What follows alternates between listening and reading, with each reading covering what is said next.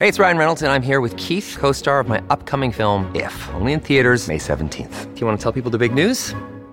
All right, I'll do. it. Sign up now and you'll get unlimited for $15 a month in six months of Paramount Plus Essential Plan on us. Mintmobile.com slash switch. Upfront payment of $45 equivalent to $15 per month. Unlimited over 40 gigabytes per month. Face lower speeds. Videos at 480p. Active Mint customers by 531.24 get six months of Paramount Plus Essential Plan. Auto renews after six months. Offer ends May 31st, 2024. Separate Paramount Plus registration required. Terms and conditions apply if rated PG. Many of us have those stubborn pounds that seem impossible to lose, no matter how good we eat or how hard we work out. My solution is PlushCare. PlushCare is a leading telehealth provider with doctors who are there for you day and night to partner with you in your weight loss journey. They can prescribe FDA-approved weight loss medications like Wagovi and Zepbound for those who qualify. Plus, they accept most insurance plans. To get started, visit plushcare.com slash weight loss. That's plushcare.com slash weight loss.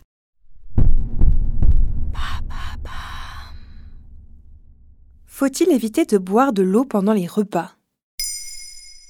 Merci d'avoir posé la question.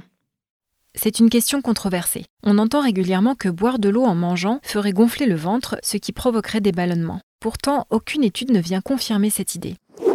Idem, boire ou éviter de boire en mangeant n'a pas non plus d'impact sur l'efficacité des sucs digestifs ou sur une supposée difficulté à les sécréter et donc à digérer. En effet, l'estomac ajuste sa production d'acide au volume et à la nature du contenu de l'estomac. De quoi est-on sûr alors? Ce qui est certain, c'est que l'eau permet de ramollir le bol alimentaire, c'est-à-dire la masse des aliments ingérés. Ce mécanisme facilite la digestion.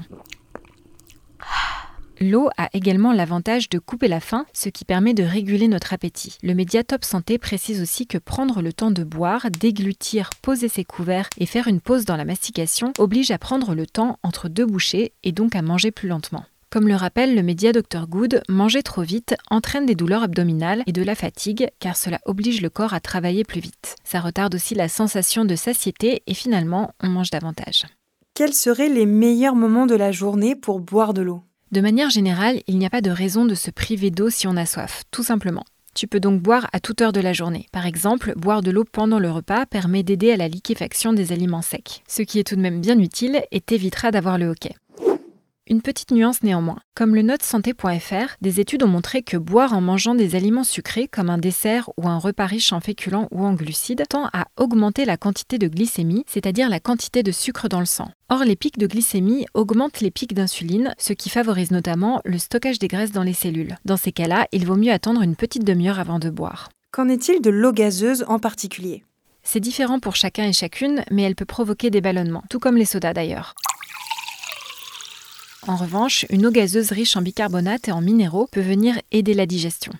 La médecin nutritionniste à Paris, Nina Cohen-Koubi, interrogée par Top Santé, précise qu'il faut boire en moyenne une dizaine de verres d'eau par jour pour être correctement hydraté. Selon elle, boire en mangeant ne change rien, évidemment à condition de se contenter d'eau plate, car l'eau gazeuse peut en effet donner la sensation de gonfler. Le système digestif s'adapte et un ou deux verres d'eau ne changent rien. J'aimerais évoquer rapidement un dernier point important. Si tu es sujette à la constipation, rester hydraté pendant et entre les repas est essentiel pour faciliter un bon transit.